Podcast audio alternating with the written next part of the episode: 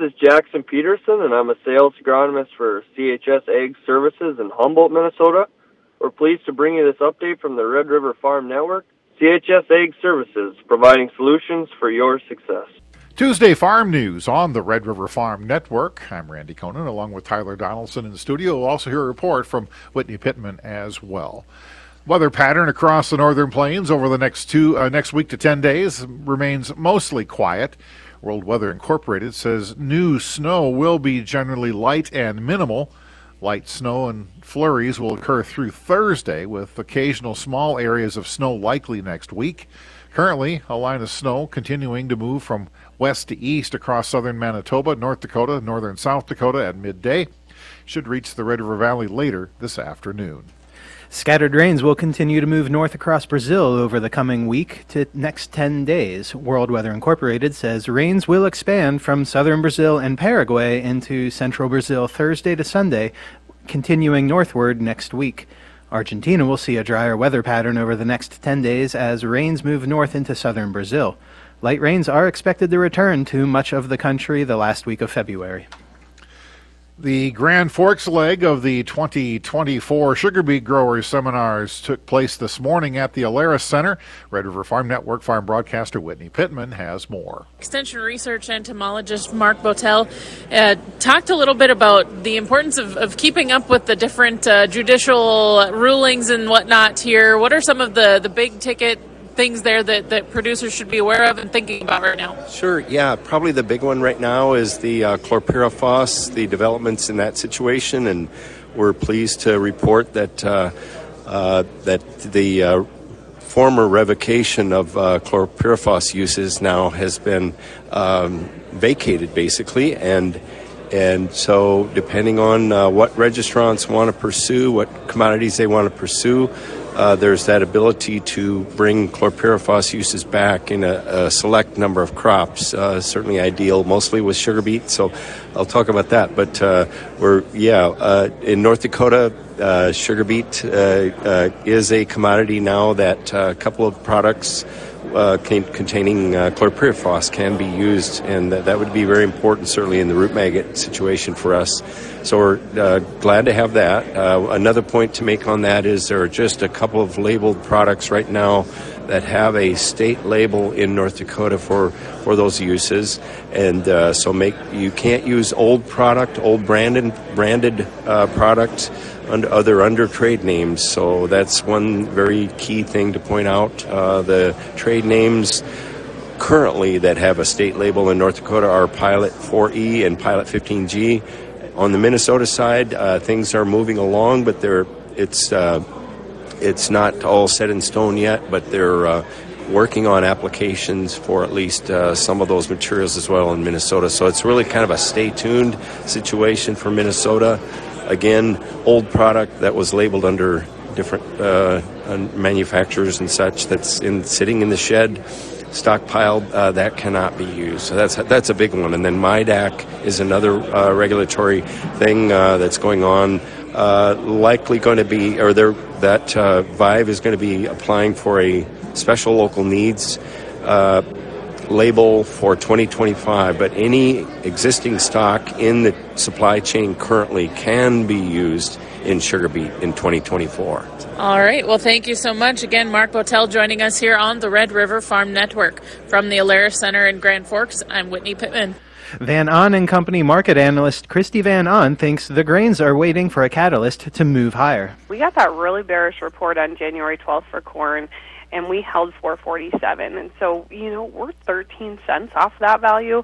I don't know why that 13 cents feels like a whole entire dollar, but I think it does um, you're you know you're making everyone lean bearish, right? So everyone you just have a lot hammering the bearish side of things right now. You're catching some people leaning. Um, meanwhile, you're you're pegging together some really friendly side jobs so to say, for corn. You know, managed money is almost record short holding. Seasonally, we're supposed to kind of turn around here and get going. Um, technically, we're trying to round out these bottoms, and so um, those look good. And I think they'll have their moment to shine. It's just when are we going to be able to get that fire to find somebody to stick with buying these markets? Spring wheat basis bids at regional grain elevators, followed by the Red River Farm Network, are unchanged to improving by 20 cents from two weeks ago. Basis levels range from 10 to 45 cents under the March Minneapolis futures contract. Corn basis is unchanged to improving by 5 cents at most of the elevators. Corn basis ranging from 15 under in Worthington to 47 cents under at Aberdeen to 55 cents under the future uh, March futures in western North Dakota. Soybean basis is mostly unchanged from two weeks ago, with the exception of southwestern North Dakota, where basis has widened by 25 cents to a dollar and 10 cents under the March futures contract. Soybean basis across the region ranging from 75 cents to a dollar 10 under the March futures.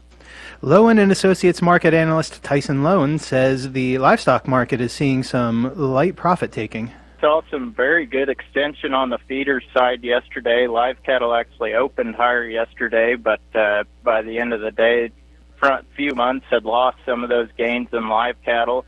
Um, but still, the front two months of live cattle did push up to new recent highs yesterday. Um, feeders doing the same. Few more contracts made it up there yesterday. Uh, but today uh, started lower and just kind of continuing that. In Greece, farmers will continue their protests against the government. Farm leaders met with the Greek Prime Minister earlier today and offered farmers a, a two year break on energy costs. That wasn't enough to satisfy the demands of farmers at the meeting. The farmers said they will continue their demonstrations, including the blocking of major highways. These protests are happening throughout Europe with farmers upset over rising energy costs, lower commodity prices, and increased competition in the global markets. The co-owner of Christensen Land and Cattle in Kimball, South Dakota, is the 2024 top producer of the year. Christine Hamilton oversees 14,000 acres of cropland, 11,000 acres of pasture, and 1,100 head of cattle. CLC utilizes an extensive precision agriculture system and pasture rotation. You're listening to the Red River Farm Network. Tuesday Farm News on the Red River Farm Network. Supply chain issues continue to grow in 2024. At this year's Minnesota Grain and Feed Association's annual convention and industry trade show, Soy Transportation Coalition Executive Director Mike Steenhoek addressed the issues and how groups like the uh, Soy Transportation Coalition are trying to overcome them. There's a lot of reasons and contributing factors to you know, our supply chain be- becoming less efficient, and it's really producing some concern within within agriculture, particularly for the soybean industry, when over half of what we produce is ultimately exported. So you've, you've got to have a, a, a transportation system that is cost effective and reliable. So we talked about some of the things that is imposing some stress on our system, like low water levels on the Mississippi River, like some of the geopolitical challenges, like drought conditions at the Panama Canal, like the terrorist attacks at the Suez Canal. A number of these things that are, are really imposing some challenges. Steenhoek says there is no one resolution for the problems, but workarounds do exist. Don't put all of your eggs in one basket when it comes to your supply chain. So the more you can not only maintain what you have, your current supply chain options, but then also try to improve other ones. So that can involve things like what we're doing with uh, making some investments in the Great Lakes St. Lawrence Seaway. That's not a major way that we export soybeans, but it's something that can we continue to pursue that? And if we if you do so, well, that's a that's a base hit. You know, one of the discussions that you know we've had with within the, the Soy Transportation Coalition is China was a home run when it comes to an export market. What are the what are the base hit opportunities that we have? What are some of these other maybe smaller markets? USDA says the number of farms and ranches in the United States continues to decline. According to the latest USDA Census of Agriculture, there were 1.9 million farms and ranches in 2022. That's down 7% from the 2017 census. The average size of the U.S. farm is 463 acres, up 5%. Family owned and operated farms account for 95% of all U.S. farms. USDA has released the results of the 2022 Census of Agriculture. The average age of the American farmer just over 58 years.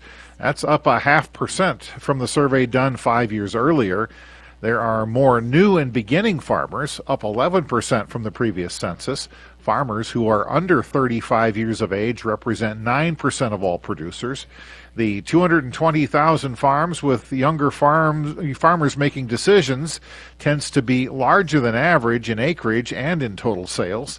In 2022, 36% of all farmers were women, and 58% of all farms had at least one female decision maker. Legislative priorities for the Minnesota corn growers will focus on sustainability during this year's Minnesota legislative session. Senior Public Policy Director Amanda Bilek has. What we're going to be talking about with legislators is making sure that you know farmers have access to the tools that they need to produce um, a sustainable corn crop. Uh, that could be access to you know crop protection products, uh, treated seed, uh, nitrogen and fertilizer definitely fit in that as well, but then also talking about drainage and how agriculture drainage uh, helps to manage resources and also provide yeah, some stability for, for growing and producing a crop. Sustainability is a moving target of sorts. Well, the way that we talk about sustainability um, is, of course, there's the environment aspect of things. There's also the, you know, the people aspect. But then the third one for us is really around profit. And sustainability also means for corn farmers that they need to be able to, you know, produce a crop that is going to be financially beneficial as well, so that though that operation can stay in business year after year, uh, be providing jobs in the community, um, and also, you know, with various co-product and other types of value-added um, opportunities uh, to be able to provide that financial sustainability along with environment and people. The Minnesota Livestock Breeders Association has announced the four latest inductees to the Minnesota Livestock Hall of Fame. Norb and Judy Sonic of Foreston are being honored for the uh, contributions made to the Holstein dairy business. Retired state veterinarian Dr. Bill Hartman led the Minnesota Board of Animal Health from 2001 to 2016.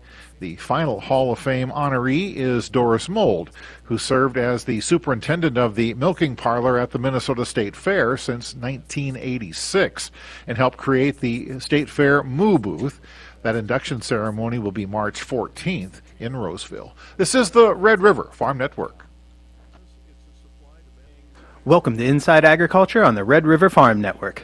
Reducing carbon footprints and moving towards greener production is heavily incentivized for today's producers, NDFU Government Relations Director Matt Perdue says it's because of this that this year's Evolution Ag Summit is focused on carbon soil management. Well, I think the Evolution Ag Summit is honestly one of my favorite events uh, that we host every year. Uh, you know, the, the whole concept is we take a market trend and we really dive deep. We spend an entire day untangling that and helping producers understand it. Uh, we bring industry, so in, in this case, food companies and agribusiness together with farmers and ranchers so we can really have a dialogue about uh, key trends impacting our marketplace. Um, like last year, this year's conference is, is focused on uh, the carbon topic and what that could mean for food and ag market, but we're really focusing on the farm level. What does that mean for an individual producer? What can they do on their operation to improve their stewardship and to access financial benefits from doing so? The demand for carbon reduction and greener practices is driving much of the discussion around current trends in ag production. I don't think there is any issue impacting our any trend impacting our markets where folks have as many questions as they do about this carbon topic. You know, we're seeing companies like ADM investing in additional soybean crush with the Green Bison facility, driving renewable diesel market. That's impacting ag markets right now, but we're also seeing, uh, you know, that same company, we're seeing Miller's, we're seeing a lot of other companies looking for, uh, you know, low carbon commodities or sustainably grown commodities. These could be real pain points for producers. They could be real opportunities for producers. And we want everybody to make the best decision for their operations with the best information we can provide. The Evolution Ag Summit is being held on February 20th from 9 to 3 in Jamestown, North Dakota. Checking markets before we leave you this noon hour, we're seeing March wheat Minneapolis down 11 and a quarter cents. That's at 71 and a quarter. The May contract down eight and a half. Chicago March wheat's down a quarter of a penny at 5.97 and a quarter. Kansas City March wheat down five and a quarter at 5.93 and a half. March corn down a quarter penny, 4.30 and a quarter. July corn's down a half at 4.51 and three quarters. March soybeans down eight and a half at 11.84 and three quarters. May is down seven and a half at 11.90 and a quarter. March meal down 430 a ton at 344.60. The bean oil up 38 points at 47.78. In Winnipeg, March canola 230 a metric ton higher, $593.30 Canadian. April live cattle down 87 cents. The March feeder cattle are down a dollar. April lean hogs down 10 cents. This is the Red River Farm Network.